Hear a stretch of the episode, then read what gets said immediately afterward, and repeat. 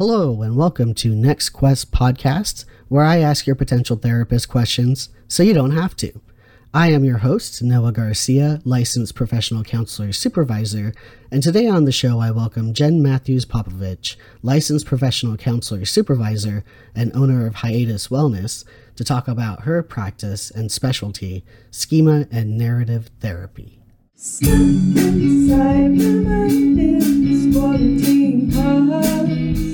The light of being at the tunnel isn't inside.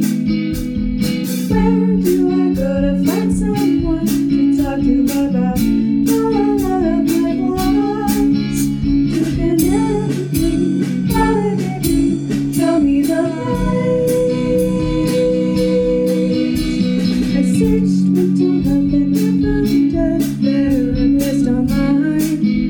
Said I'm anxious and depressed and skills are not fine. We were gifted and it felt like a waste of time. I heard an interview and I felt an instant connection.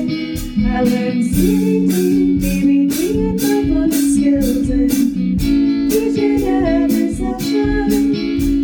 I'm pulling through, ready to ask the next question.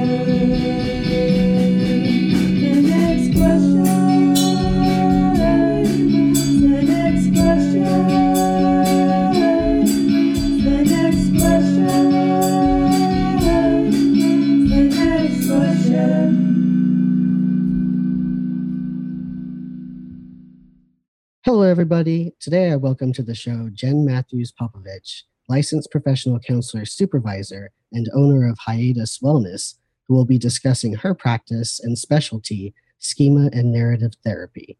Welcome to the show, Jen. Thanks. I'm glad to be here.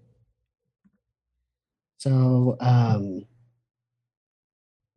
what are your credentials and experience? You're an LPC supervisor, so you have supervisees.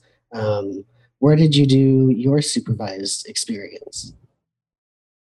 So I am originally from Alabama, and I moved here by way of Georgia. So that's a little bit of an answer. I finished my bachelor's and master's in Alabama at Troy State University.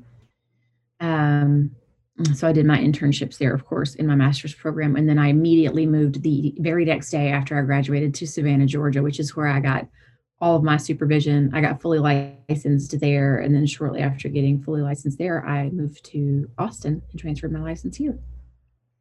Cool. What kind of environment did you do your internship in?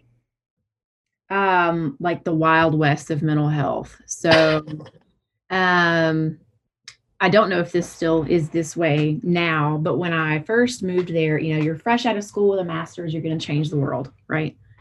And I couldn't find a job.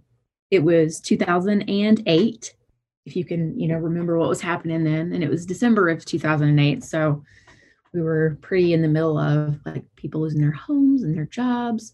And, you know, I said, let's move. And so I took the first thing I could get, which was in a day treatment program for the chronically and pervasively mentally ill. I did that for a little while. So it wasn't a master's level job either. I just found, you know,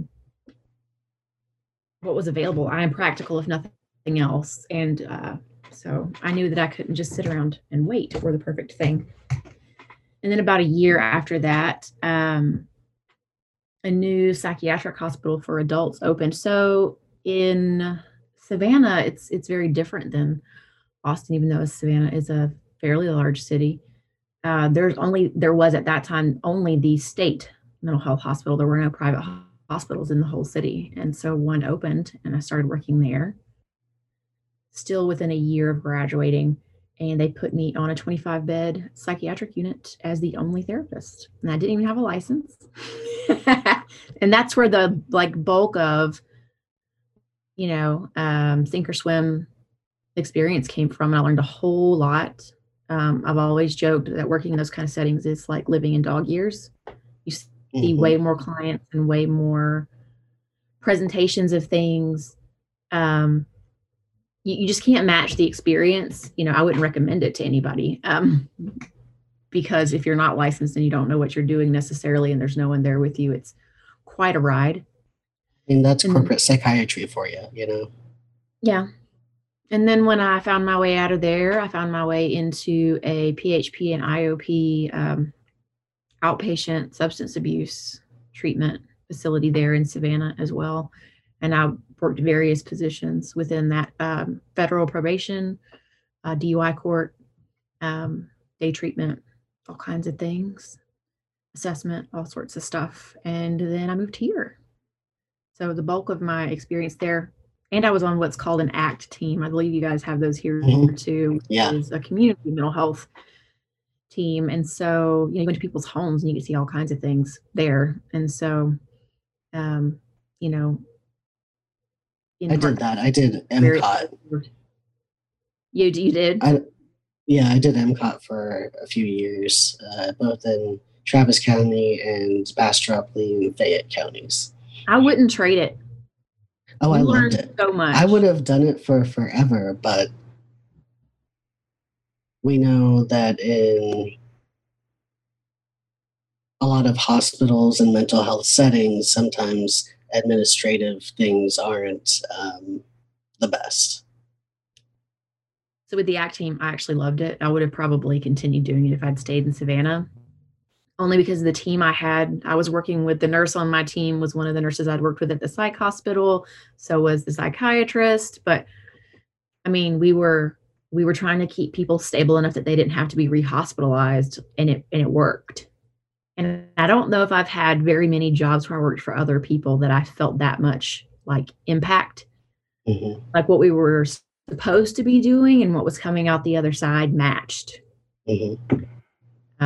But it's really about the people I was working with. Yeah, I wouldn't trade it. I learned a whole lot. And, you know, I think you learn. You learn how to follow your gut. Really good skills. Yeah. Skills like that. Skills that you can't pay for. Yeah. Exactly. Yeah. Walking into people's homes, especially, you know, that can be dangerous. We live in Texas. There's guns, you know, and, you know, you learn to rely on that for skill and safety. Yes. And on the other side of it, I learned very quickly, you know, some shortcuts to let people see my authenticity, because on the other side of it, I'm a stranger coming into your home. How do I present in a way that makes you feel comfortable? Yeah. Yeah. It's twofold. And, you know, it varies by culture too. Yes. Yeah. Yeah. So at Hiatus Wellness, do you accept insurance? So Hiatus Wellness was newly formed. I've been in private practice as a sole proprietor on my own for a while now. And I am in the process of creating a situation where I can have other clinicians work with me. I am currently paneled with insurance. I'm in the process of getting the group practice paneled on those same insurance panels as well. That shouldn't be too difficult of a transition. It doesn't look like it, and it looks like I can continue to function under my current credentialing with them until the new credentialing comes into play. So that's nice. People don't have to have a gap in care. Yeah. Yeah. Cool.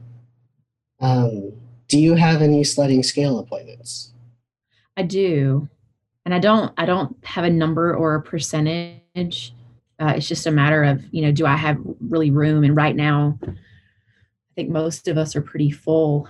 But I'll squeeze myself and make space sometimes when someone that I've seen before reaches out and maybe they no longer are insured. So they don't have to go start over somewhere else. Yeah. What about weekend or evening appointments? So I go until 7 p.m. on Monday, Tuesday, Wednesday, and then I do Saturday mornings also. Cool. Yeah. I do Monday, Tuesday, Thursday, 10 to 7, Wednesday, 10 to 8:30, and every other Sunday from 10 to 6. Okay. Well, you know, full disclosure, I'm a mama. I haven't been one a super long time, but you know, I'm working around the pandemic like most people.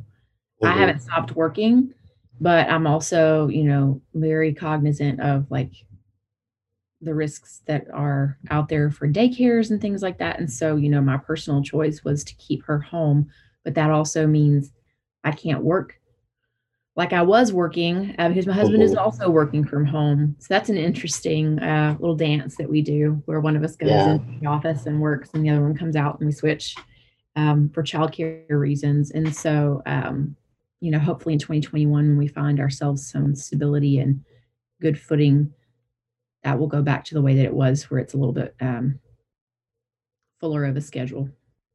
Yeah. Is being a therapist your first career? If not, what was?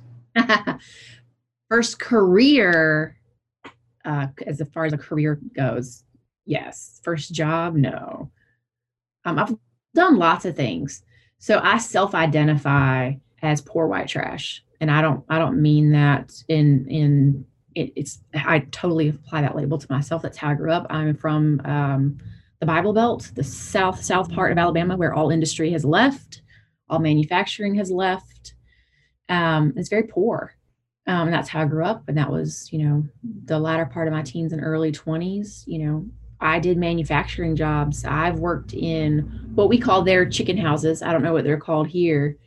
And I've been told people can't believe, you know, that I did some of the things that I did, but, you know, picked up dead chickens for $10 an hour. And I've sewn shirts. I used to work at a Van Heusen factory, and I sewed shirts for 2 years. That's how I got through college.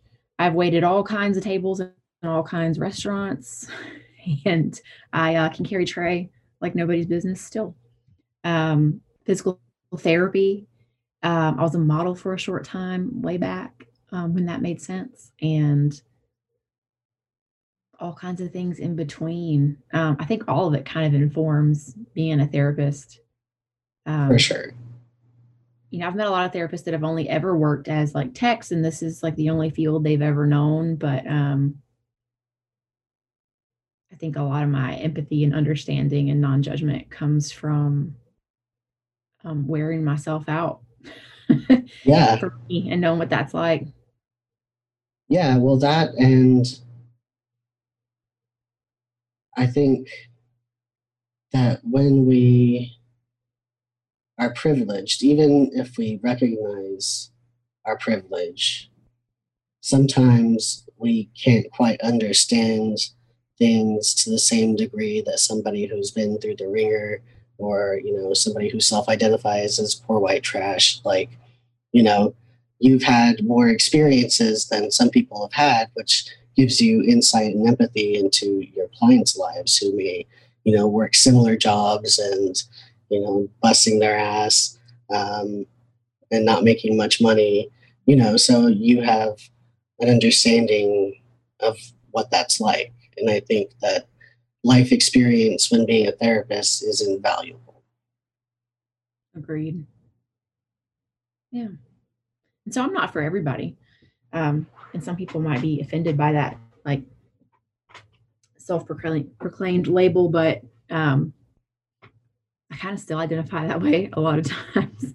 Boo. My first line of thought about a lot of things comes from that place.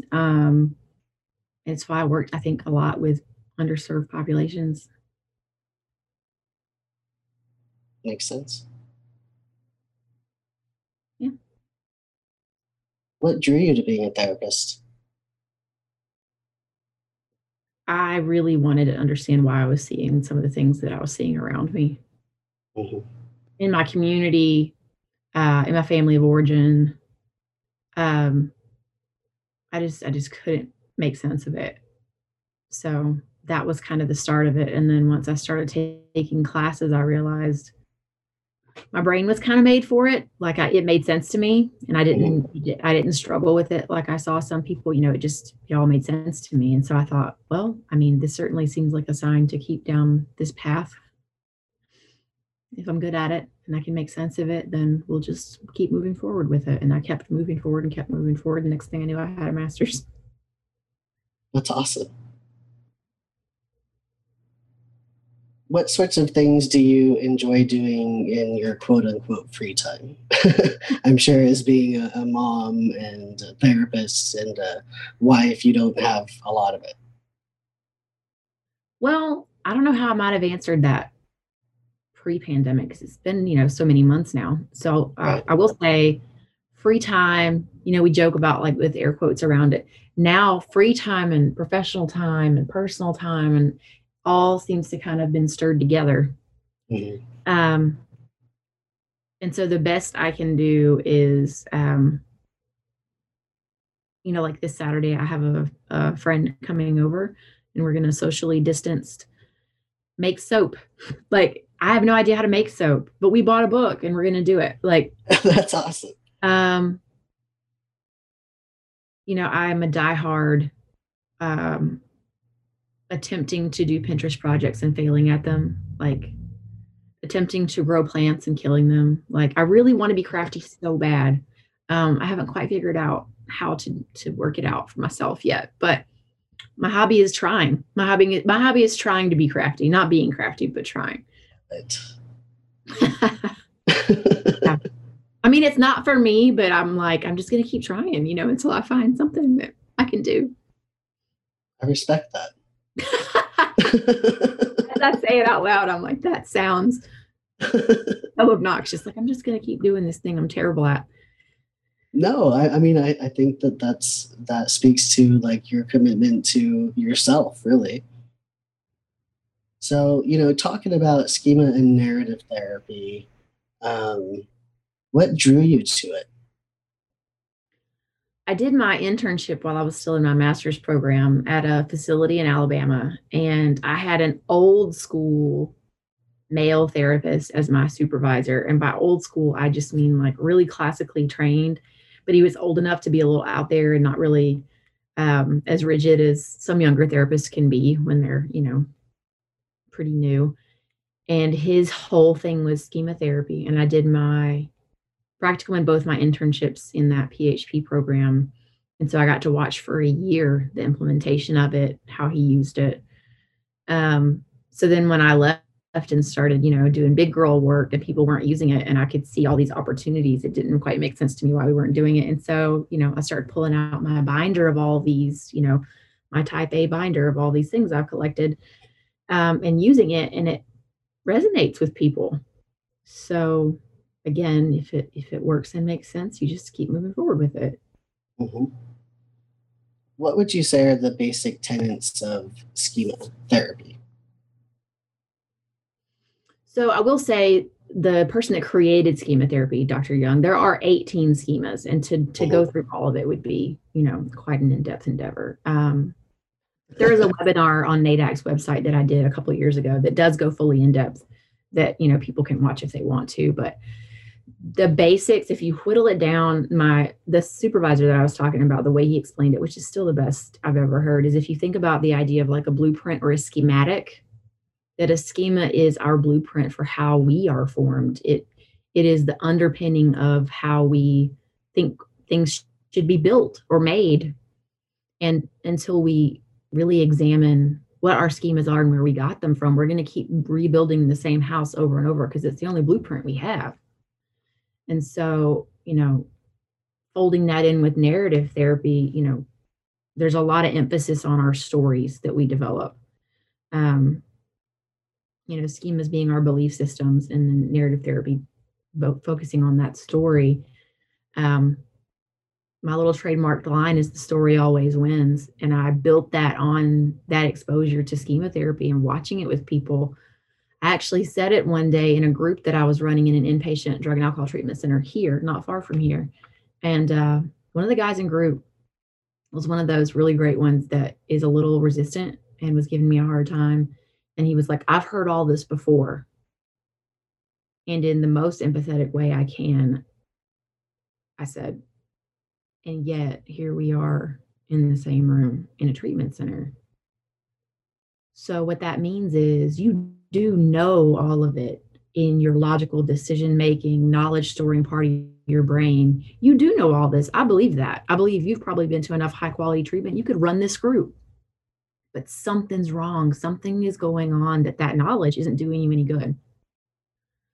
So if our knowledge isn't doing us any good and we can recite all the right things and we know all the answers, then our knowledge is not actually the whole answer. Our beliefs are the rest of it. And so we need to look at why it is you know all these things, but your behavior is not able to match it. Our behavior really actually tells a story of what we believe. So I joke that like people are liars and they don't mean to be, but people say whatever they think is the right answer. They say whatever will endear you to them. They say what will cause them the least amount of shame. They say the things that they have a lot of morality attached to. And so people end up actually saying what they wish was the answer because they have an aspirational self. But if you look at their behavior, a lot of times it doesn't match. And the behavior is the telltale.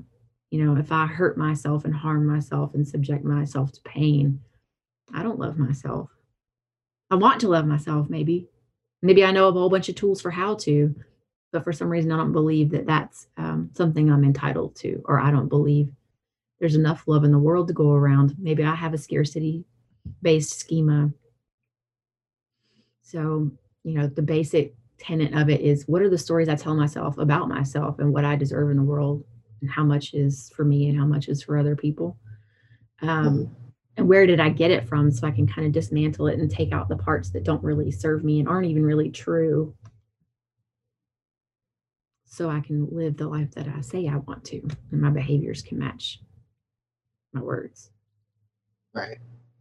So our schemas then can distort and impact our interpretation of our experiences. Oh my gosh, can they?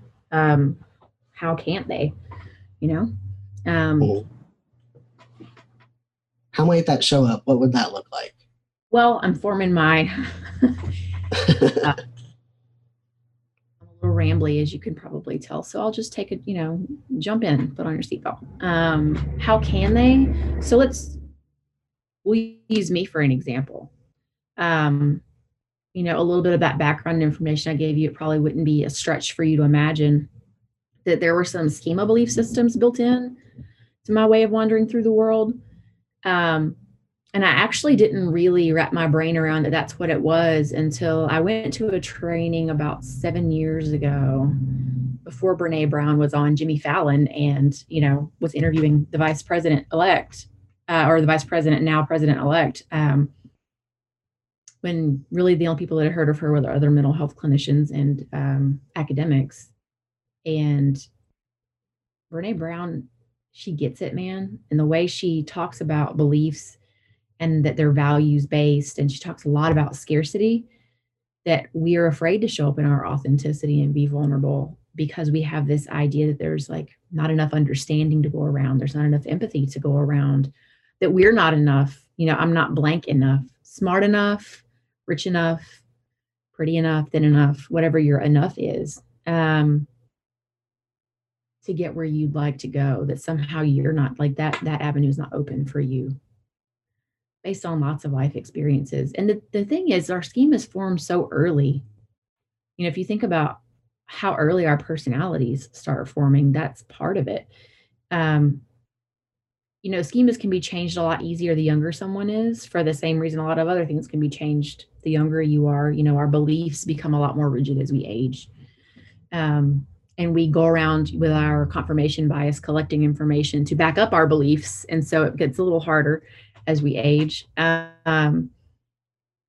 you know, when we're small, every single life experience we have informs our set of beliefs. And so can it impact? Yes, it not only can impact, it absolutely does impact, not even on a conscious level. You don't get to go, I choose this schema to impact what I'm doing today. It's absolutely impacting. So the problem becomes that all the places that we collected data from as we're growing up are not all like credible sources of information.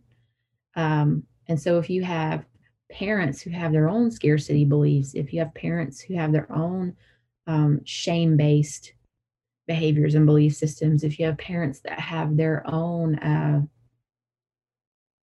inability to put off instant gratification, then our ideas about food and love and belonging are all super skewed. And it's not because we just made up a bunch of crazy stuff about how the world works because we decided to live in a fairy tale. We have real experiences to back up our beliefs. We just don't ever consider that our experiences were maybe, pulled from a place, what if you had had parents that said, we love you no matter what? What if you had had a different socioeconomic status? How many things go into the way you think the world works that are so small, it's like minutiae stuff that underlies all of the way we think about how the world works and how it doesn't work and why it works the way that it does. It impacts all of that. And if you think about, if we're walking file cabinets, all of us, every time I encounter a person, I encounter you, you encounter me. It happens a lot to me that people encounter me and they hear my accent. And I can see, and some people are, bold enough or authentic enough to have conversation with me about it, that their first interpretation of me is really, it actually is poor white trash. If you meet me the way I'm dressed today, certainly with my ripped jeans and I'm not wearing like a blazer, people hear my accent and I can see a lot of beliefs based in the way I sound. You're a hick, you're a redneck, you're, a lot of things that people assume about you and what I'm capable of. And so if, other people have their own assumptions, I probably have my own assumptions too about myself, about other people, not even just the way they look, the way they sound, the way they dress, the way they carry themselves. And that goes all the way up into, do I believe I'm capable of getting better as far as like self-growth work, recovery and sobriety from alcohol or substances? Do I believe that I can start a new fitness routine? Do I believe that I can go back to college? Do I believe it's under everything? Because what's under all that then is going to be, how do I make it work? Well, do you have the how do I make it work skill set? Why or why not? That's all schema related.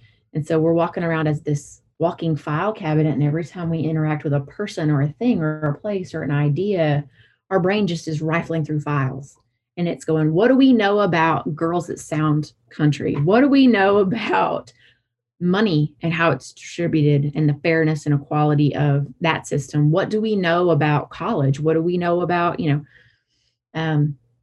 anything, everything, everybody? What do we know about love? What do we know about what it takes to belong? And the thing is that our brain opens that file and every experience we've had related to that idea is in there, except a lot of those experiences are fraught with pain and, poor sources of information and abuse sometimes, at the hands of people that look like this person I'm encountering, and this person reminds me of it. It's in everything. And so I think the problem is even those of us that grow up and try to rework things and we try to do some healing and figure some things out, we still sometimes don't bother going back and going through all those files and looking into everything and saying, where did I get this? And sometimes the answer will be, I have no idea. No one ever told me this. This isn't a verbal message I ever got. It's a message you got because you were observing other people and the way they behaved, or it's something you saw on TV, or, some other kid said this to you. And we don't ever consider that there's another part of it that the example I always use, because it's my own personal example of a time that it clicked with me about how this works, is the church I was raised in way back in Alabama as a child. In my mind as an early adult, I had not been in a while. And I had this idea in my head of like, grandness. And I go back to visit for something and it was super small. It's country church. And it clicked with me that, well, how big is a room to a child when you're small? How many rooms do you have it to compare it to? How much experience do you have with large forums? Your lunchroom at school, maybe football games, like not much. And then as you age, you encounter more large rooms, you encounter more churches, and so we have much more of a spectrum to add this experience to But if we never go back and revisit that belief or that church so that we can go, oh, I'm bigger. And now I realize this is normal size. This is a normal sized room. You know, we don't go back and look at an old belief and go, well, I believe that because I didn't understand the concept because I was 8, or I believe that because a grown-up told it to me and grown-ups know everything. And now you're a grown-up and you realize grown-ups don't know everything. You know, can it? It absolutely does in every single possible way. What are cognitive distortions or thinking errors? That's such a great question. Probably if I use the example of when we personalize things, and what I mean by personalize is if an event is happening in your vicinity or you're having an interaction and you think that that person's behavior or what's happening is because of you, it's happening because they're upset with you or because you don't really belong there, or, you know, and not because anyone has said that and not because there are any, you know, glaring outward signs, but it's happening inside of you and you're going, are they mad at me because I was late? Are they mad at me because, you know, I did this yesterday? Are they? And then if you actually ask, it has nothing to do with you. And you're reading something into it because you're always carrying around and am I good enough? Searching for the ways that you can people please and make sure that no one finds fault with you so that you can, you know, avoid criticism and blame and shame. That's a good example of a cognitive distortion is my mind is telling me something I have no evidence for. Mm-hmm. And so, you know, a popular phrase for that is like feelings versus facts. Or, you know, I'll say like emotions versus evidence, but it's, is the way I'm feeling supported by any evidence or any facts? Not that the way you're feeling isn't true, because of course, if you're feeling it, that is correct. But is it based on my own fears and doubts, or is it based on someone's actual treatment of me? You know, or am I reading into probably a lot of situations I go into, I read into that I have something to prove and that if I don't do X, Y, Z, I won't be liked. I find it easier to explain those with an example like that than to give like a definition. But it's when our thinking is just not supported by any facts or evidence, if that makes sense. Okay. And what about core beliefs? What are those? So if you have kids or if you like to watch cartoons, and I had seen this before I had a kid, so it's because I like to watch cartoons. There's a Pixar movie called Inside Out, which is amazing. If you haven't watched it, it's really clever. And I've joked, but I think I'm probably right, that whoever made that movie has been to lots of therapy or they must have had therapists consult on that movie because it's so perfect. And they show you kind of how core memories are made, and core memories and core beliefs are really not that different. It's, you know, what you learn about why it's okay or not okay to show emotion, why it's okay or not okay to be mad or be sad.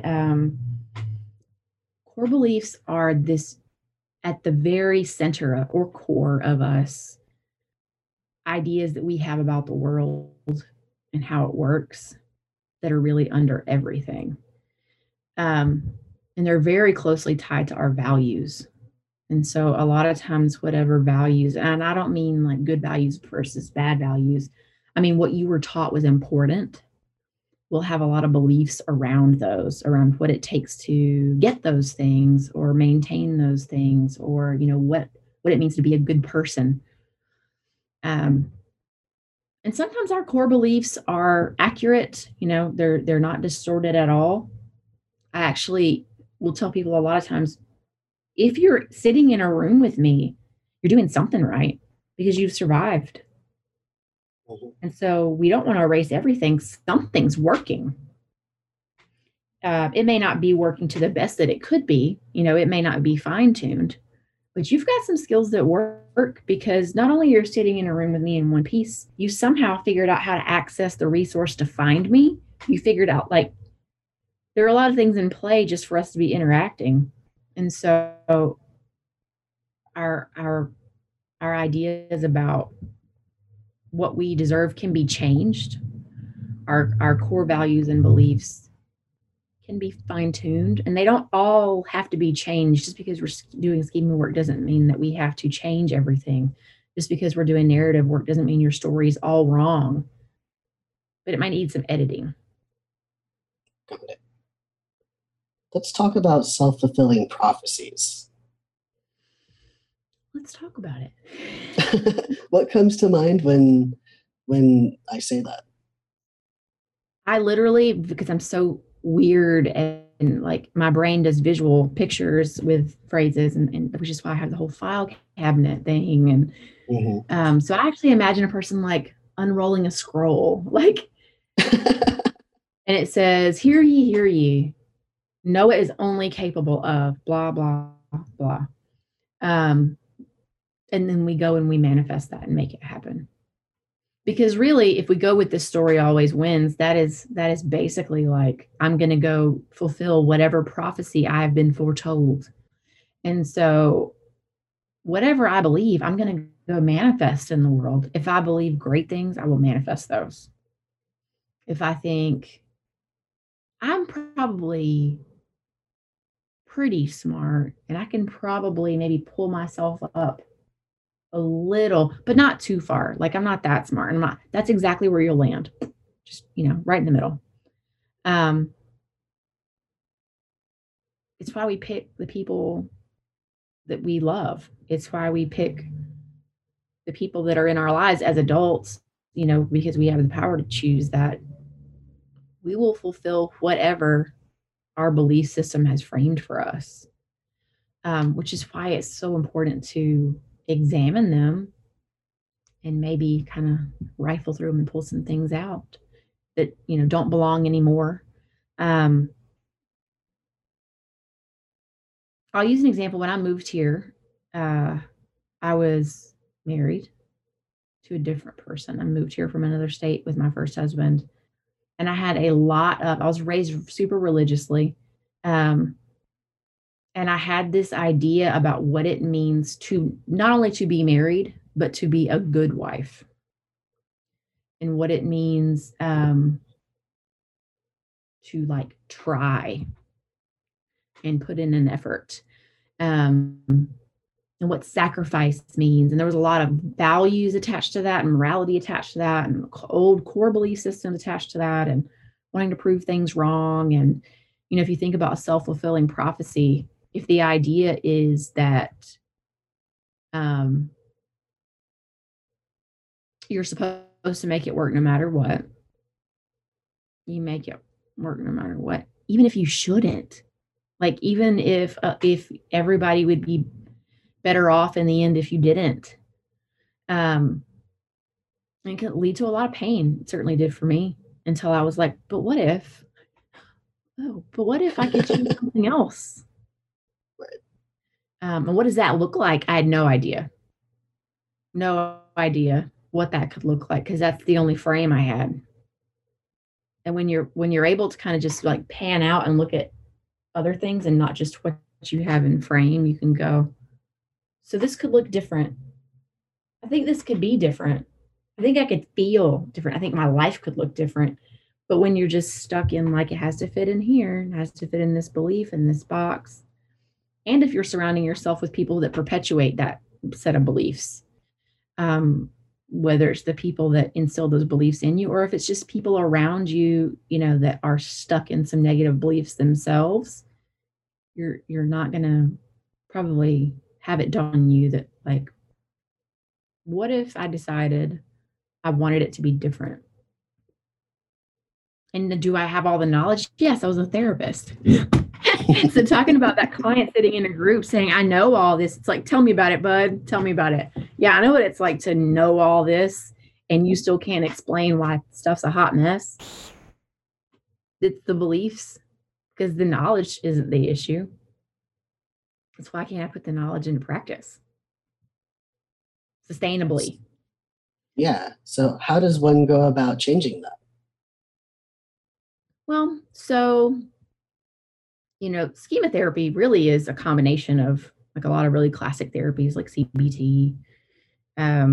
So you can use CBT, a lot of just like challenging challenging beliefs. Talk therapy, you know, we have all these new interventions that we know about now that are hyper successful, and we forget that talk therapy still works. Mm-hmm. In mysterious ways. And so what I found is journaling is super helpful, and sometimes it's actually helpful to get a person to write a literal story. It depends on the therapist's approach. It depends on what clients are into. If you hate journaling and writing, like, you're going to quit because no thanks. You know, sometimes expressive art and having people, we've done before in one of my retreats, you can take, like, particularly a book that at one time held a lot of power over you, good or bad. This may seem like a big no-no to some people, but I've had people use Bibles. I've had people use books of poetry that represent something to them, dictionaries, encyclopedias, like whatever holds some meaning for you, and then actually collage the pages over or redact words to create a different story, giving them some sort of sensory tie to the idea that I can take something that's the original story I was working with, and I can actually redo it, like literally redo it, and create a whole new book or story. There's lots of, well, and if you love that idea, it's probably because that speaks to you. Whereas, you know, maybe writing a story, you're like, no, thank you, that sounds like homework. It really depends on the client's personality, what speaks to them. Some people struggle with journaling, you know, and some people want really specific direction. Like, they don't want to just sit and talk. And so you can actually give them a schema assessment. So there's actually a tool. If you go to schematherapy.org, it's Dr. Young's site, and there's tons of information on there, and lots of, there's a few, like, just videos you can watch. You know, you don't have to be a clinician. That is for just, you know, the layperson that explains it in very, like, succinct, simple terms. But they also sell the inventories that actually tell you which schemas you have. And so as a therapist, you can go buy a subscription, basically, that's good for a year so that you can use those inventories in practice.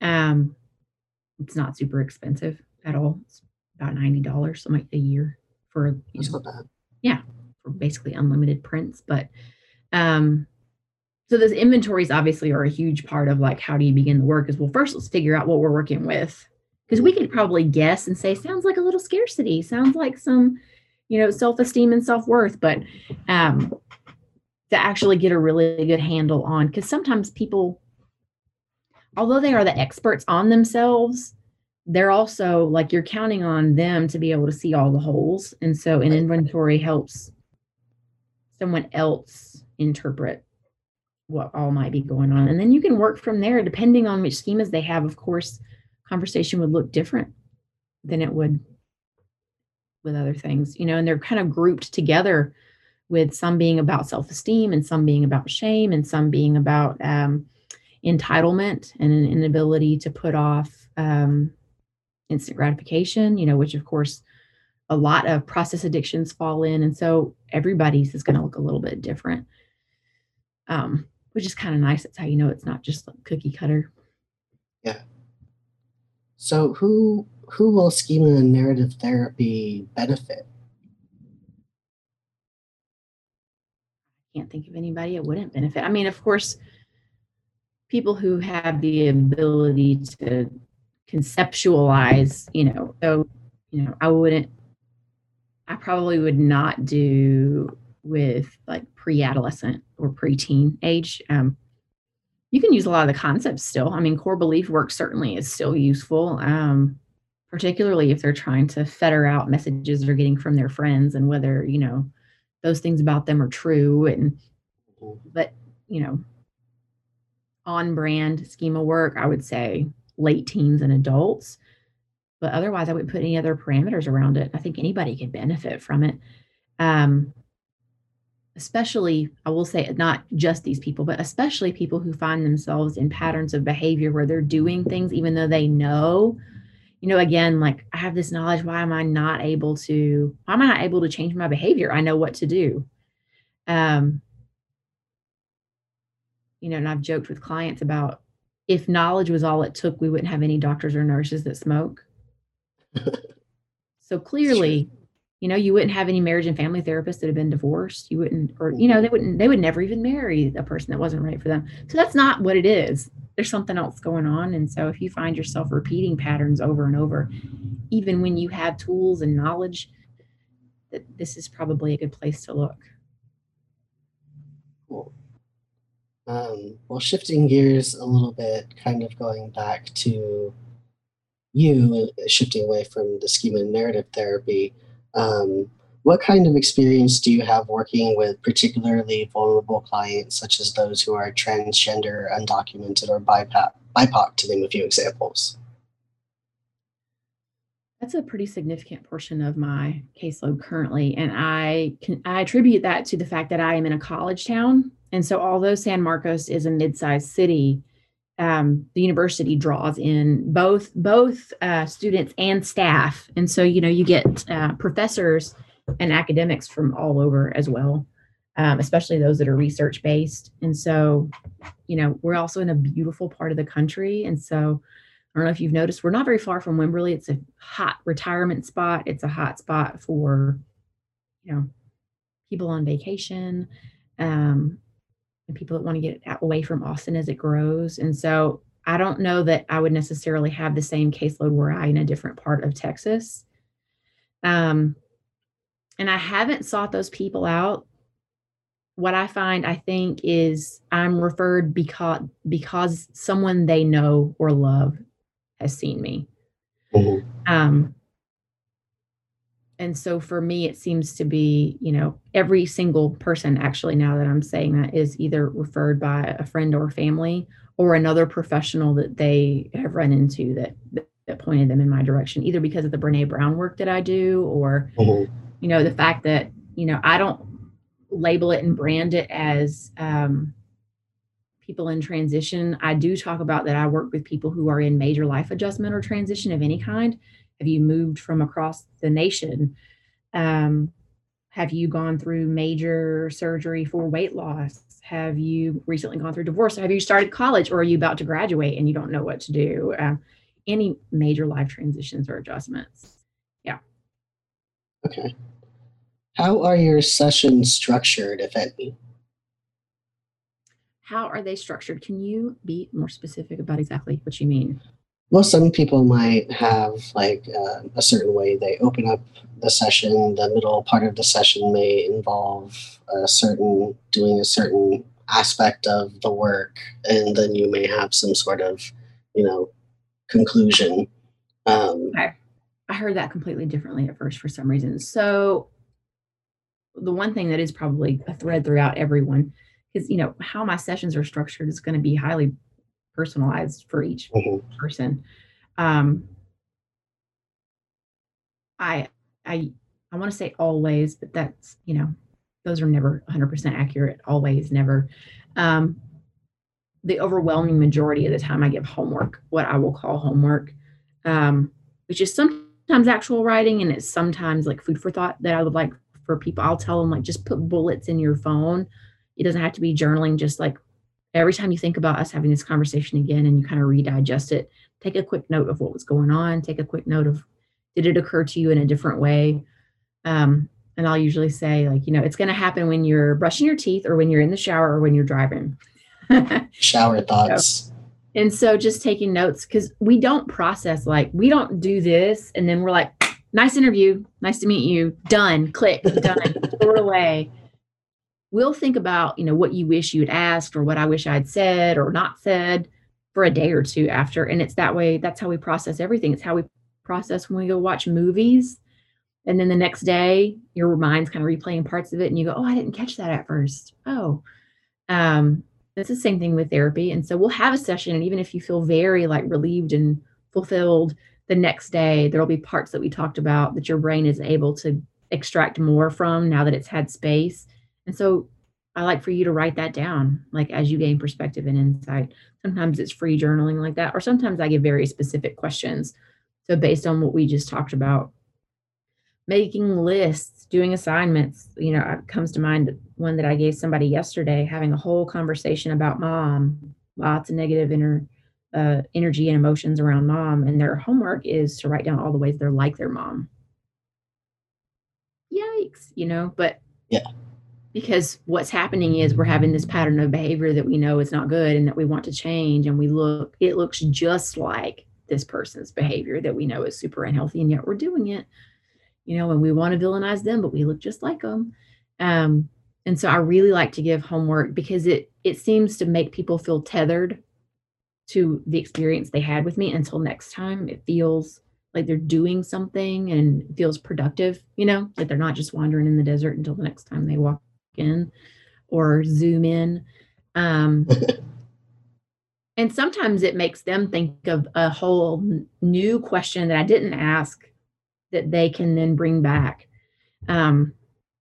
So it's just a nice way to keep them connected, I think. Yeah, I love giving homework too. I'm totally there with you on that. What about an initial session with you? What could a client expect? Unfortunately, like most therapists, initial sessions are more robotic than any of us would like because there's so much data collection, there's so much information gathering. So with that said, I will actually start out by like just saying that, naming it in the room and saying, I promise that I'm a lot more interesting than this is about to be. But we need all this information, or else in a month you're going to go, oh yeah, by the way, did I ever tell you blah, blah, blah, blah, blah. And I'll go, I should have asked that. So we really have to cover all that stuff up front. And so just, I think naming it, people are kind of expecting that anyway. But if you say like, this is what's happening, this is why I have to do it. It's a lot less like you leave and you just dumped a whole bunch of your experience on this person and you don't feel like you got anything back. And so that's also why I'll do homework sometimes. You know, what would progress look like to you? Maybe the homework assignment after the first session, something like that, that helps you feel like you're able to like actually make some sense out of what all we just did. An assessment is a super invasive process. And you can feel all mixed up because it's usually a bunch of questions that we never have to address all at once. Like there are no other situations in life, you know? And so just like saying that when we start, and I'll usually also lay out some like basic, let's do a verbal contract about what this is going to be like. Because therapists are all different. And just because you've been to therapy before doesn't mean that's what this is going to be like. And, you know, this is where my country comes into play. One of my rules is you can say anything you want in here, literally anything. I'm not easily offended. I swear more than I should. I won't do it in here, but just so you know, you're not going to say something and inside I go, oh, here's the cat, but here's the catch. You can say anything you want. You can talk crazy, say anything. You can say stuff that other people would go, you can't say that. That's terrible. What a terrible person. You'll say it and I'll go, you know, be that way sometimes. But what you can't do is talk crazy to me.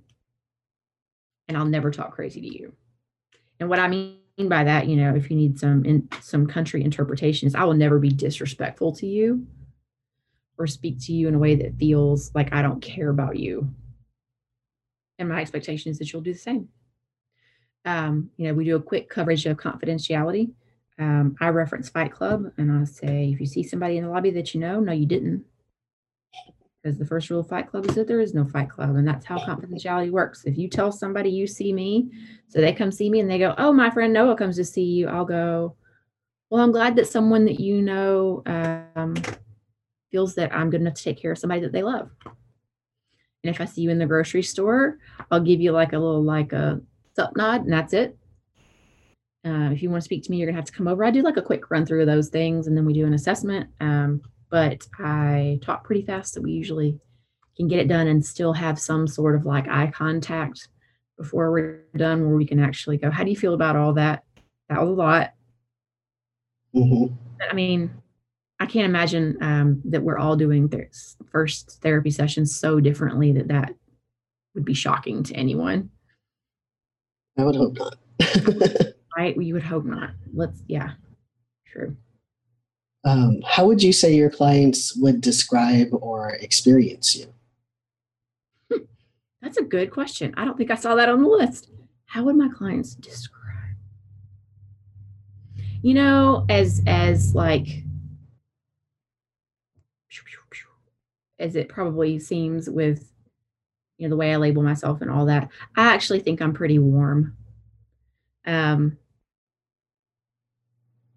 so much junk in the world, you know, you should have somewhere where you feel like someone actually cares whether they see you or not. I try to create a physical space as far as like furnishing and lighting and things that just feels like maybe a little sitting area in your friend's house, like just a little corner where you sit and talk. How they would describe me. I'm trying to think of reviews that I've read. Probably just safe. Pretty safe. It's a good word to have describe you. Are you the type of therapist who will laugh or cry with your clients? I will laugh with you all day long. And I might upset somebody. I hope not. I hope I don't upset you. Crying with clients, of course, there are exceptions to everything. I've witnessed it before when other people with supervisees in treatment centers, and the feedback I would get from clients about their therapist when they would come to me about it was, you know, I felt like I couldn't share something with her because she was too fragile. I felt like they made it about them. I felt like, you know, it wasn't, I didn't have as much air in the room anymore. And so I'm very mindful now. Have I allowed them to see that that emotion is in there? Oh, yeah.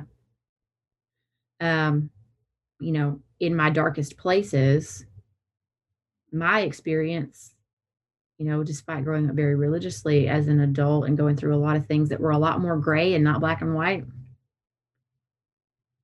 I have had experiences where I have reached into the ether desperately flailing and grasping to feel something, and I found nothing. And when I say that to people, I always say it just like that because it's exactly the way I've always worded it, because that's exactly what it felt like. And I will allow you to see in my eyes what that feels like. And I think that's enough. Beyond that, I begin to take up space and air in the room that's not mine. But I have found that sharing things like that sometimes that people don't say out loud, like you can't have been deeply religious and then say that you reached out and felt like the ether was empty. And then people feel more inclined to share. Yeah, that is what it feels like. It's hard to feel tethered to earth when you don't feel like there's a purpose. I think there are ways to communicate your empathy and even communicate your own experience that can be very impactful and helpful without taking up space that's not yours. Does that answer that? Yeah, no, I mean, I think everybody differs when it comes to crying with their clients. I've gotten so many different answers so far. And I think it's a matter of, like you said, awareness of the space that you take up is what it all boils down to. Because that time in session with clients is not our time at all. So anything, I think any emotion that would come up in session, you know, if you were to share that or express it, like that's not appropriate, right? So crying, to me, seems like it can take up a lot of space sometimes. Yeah. But I will say, I will say that I have had clients that I've met with where, you know, something was just very sad, you know, and I can't help that tears would, you know, fall down my cheek. I don't say, oh my gosh, I'm crying so much for you right now. You know, just let it be. You wipe it away and you keep on doing what you're doing, you know. I think that we're only human and those things are bound to happen sometimes. Sure. I think, you know, this is a good part of conversation. I think as a supervisor, my caution is always to make sure that you're working on your own stuff so that it's not coming from a place of that you need it more than the client does. You need the expression of that emotion more than they do is more my concern always. And because I would never want a client to feel like I'm one more person in the world that they have to emotionally prop up. Right. But I've been in, family workshops where, when I worked in alcohol and drug treatment, I ran our family workshops, and I've been in situations where something's blindsided me, and it was so powerful that you could see like the expression on my face was there, like there was no fixing that. Like that was just, and why fix it? Let it be known. Like that was a big deal what you just did or said. Mm-hmm. But I do tread lightly around sadness because I'm always wary that it is coming from a place of needing to do more personal work, I guess. With exceptions to every rule, of course. Of course. How do you define holding space for someone? How do I define holding space?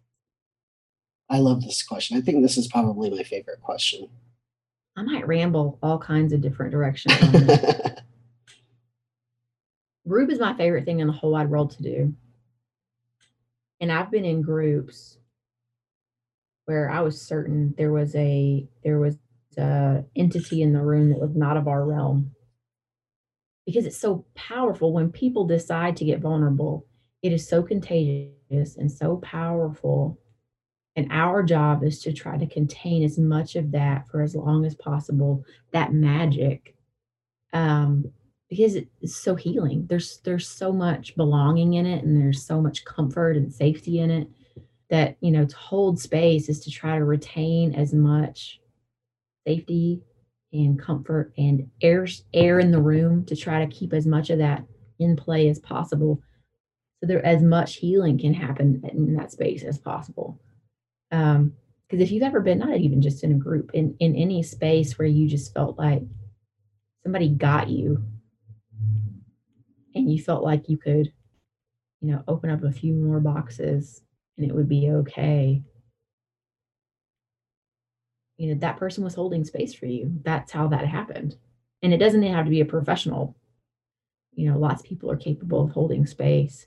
The problem is that a lot of people don't necessarily have access to a person in their personal life that they feel like unconditionally loves them to the degree that they could hold space for them without inserting themselves into the space. Mm-hmm. What's the best advice you've ever received from a supervisor? That I never received from a supervisor? Best advice. Chat with people.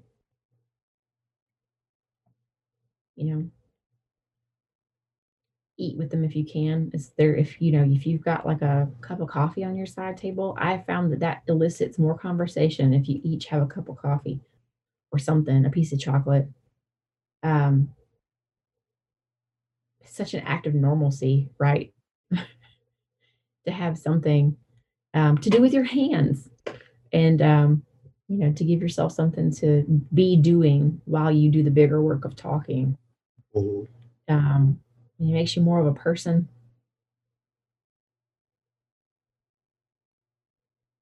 I like that. That's interesting. I never thought about it that way before, but you are right. Like when people are busy with their hands or there's something else to do, they tend to divulge a lot more. What have you personally learned about yourself and or the world through your practice? There's enough. There's more than enough. Of everything. And as I stepped into private practice, some of the gift that I've been given from other clinicians is their helpfulness and learning and realizing that there's also enough clients to go around because there's plenty of pain in the world. and that we don't have to treat each other like competition. And we don't have to withhold help or advice or wisdom that could, you know, bring someone else a little bit of space in their life or joy or help them along the path. Because there's enough.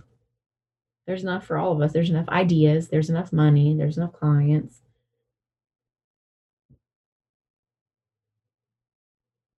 We talked a little earlier about you and your trying at crafts. What other things do you do to take care of yourself? I love yoga. I'm also a yoga teacher. But when I say yoga, I don't necessarily mean just the asanas, just the poses, just the physical part. Just being in my body and spending time paying attention to my body, and a lot of intuitive movement that probably doesn't look like what people think of when they think of yoga, but, you know, taking time to notice what part of me feels like it needs moving and moving it in a way that, does that feel good? Yeah, that feels good. Because that is mind-body connection. We're not taking notes on it, and it's not being facilitated necessarily, but I found that to be super helpful during this time. Not just the pandemic, but the election, through the anxieties of, you know, needing to go to the grocery store and go into public, and, you know, when you get home, and, you know, all of the little parts and pieces of doing normal everyday life in the middle of not just health concerns, but lots of polarity being created around people's beliefs around it, and judgment about what you decide to do in the middle of it. I've had to do a lot of checking in with my body. Yoga has been super helpful for that. And so it doesn't even have to look like yoga. Just being mindful of like where I'm holding tension and why and what it feels like, and doing a lot of checking in with self. You probably have found the same thing. Yeah. A lot of that. And I also rely a lot on the responses of my body in session. You know, it helps guide my clinical work. Mm-hmm. Well said. Yeah. How would you define happiness? It's the small moments where things are just okay. Because I think we spend a lot of time making happiness like a goalpost. And once we get here, we'll be happy. And then once we achieve this, we'll be happy. And happiness becomes this like static thing that we just need to reach. But if you notice, when the people around us leave us, whether by passing or by, you know, moving on to other parts of the world, moving on with their lives, and for whatever reason, when we think about them, we don't think about those big markers that we had made for when we'll be happy. We think about the small moments, like when we would, you know, make coffee for each other. We think about small little pieces of their personality. We think about that's, I think if we could appreciate all the small moments every day where nothing was wrong and we were content, we'd be a lot happier. I agree with that. Next couple questions are a little vulnerable. What is the most embarrassing moment you've had as a clinician? Gosh, there's so many, you know. How do you?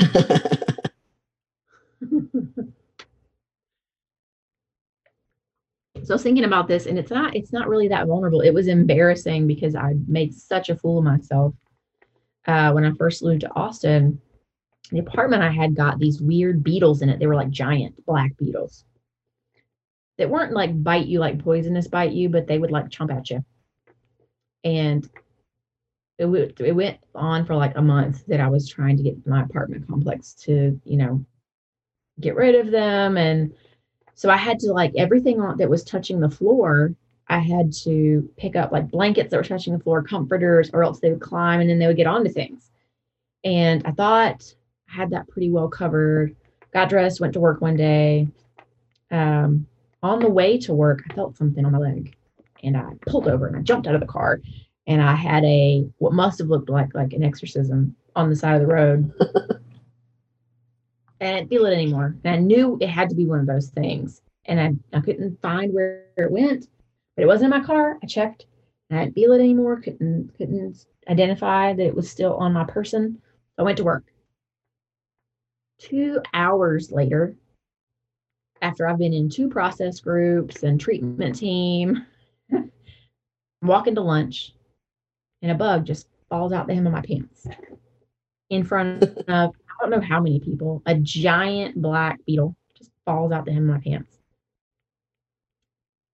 And I was like, well, that bug had a lot of therapy today.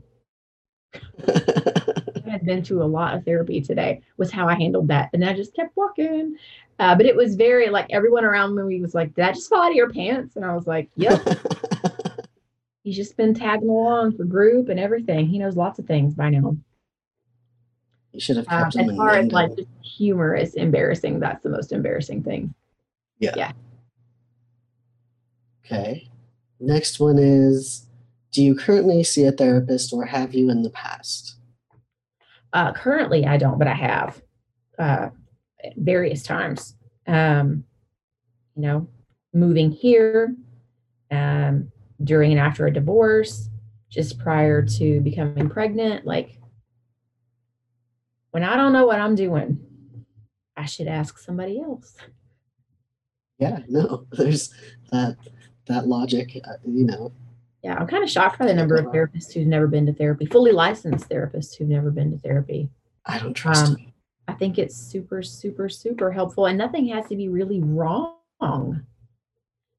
It's just a good place to go sort out our stuff so we can make sure our stuff doesn't get mixed up with our clients' stuff. Because that can happen super easily before even the best of us have realized what's happening. Well, I mean, not just that, but to know what it's like on the other side, on the other couch, Oh yeah, and really, well, not always, but sometimes in a little bit more, it's even scarier because it's a much smaller sampling of the population. You're much more likely to see this person again in other settings. You're much more likely to have to, you know what I mean? Like, be telling someone something and then find out they know a bunch of people that you know, which has happened to me. So it's, am I telling something to someone that I'm going to have to interact with professionally later at some point can be pretty scary. Yeah. Yeah, no, I totally agree with that. Which is weird that it would be so, like, shamey. Yeah. Even as therapists. Mm-hmm. And that, to me, is a damn shame. Isn't it? Isn't it?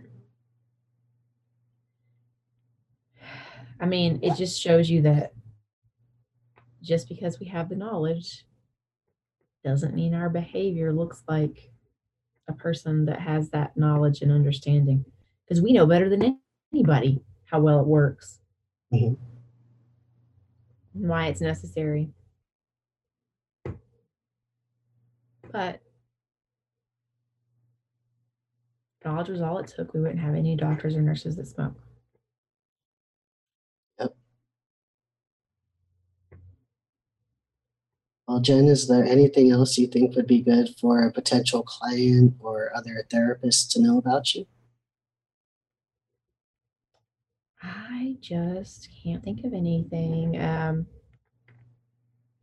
I do a lot of work based around Brene Brown's curriculums. I'm certified in her work. I'm a certified Daring Way facilitator, which is her, grouping of curriculums that are based on her books. And I only bring that up because she does a lot of talking about really similar and parallel ideas and themes of what we've covered in this conversation. Mm-hmm. And people are very familiar with her now. And so being able to attach it like, oh, this person also talks about some of these same things.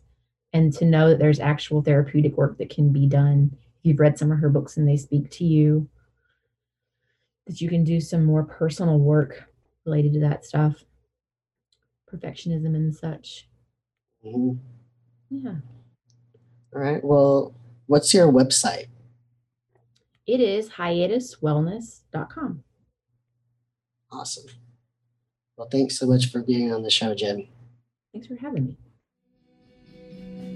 The next question. The next question.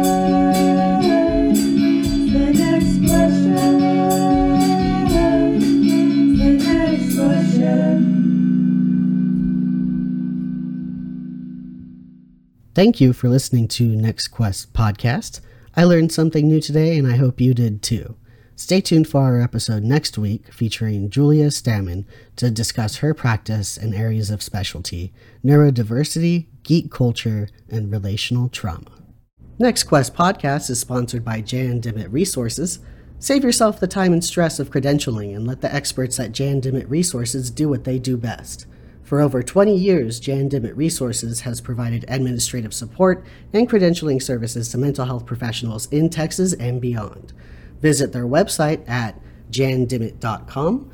That is JANDIMMITT.com, or call 512-731-5725 for more information on all the ways they can make running your practice easier for you. Next Quest Podcasts relies solely on donations to keep this project going. Please consider becoming a patron on my Patreon page at www.patreon, that's patreon.com/Next Quest Podcast, or you can make a one-time donation on my website at www.nextquestcounseling.com/aboutnextquestpodcast. You can also support the podcast by liking our Facebook page. Until next question, this is Noah Garcia signing off.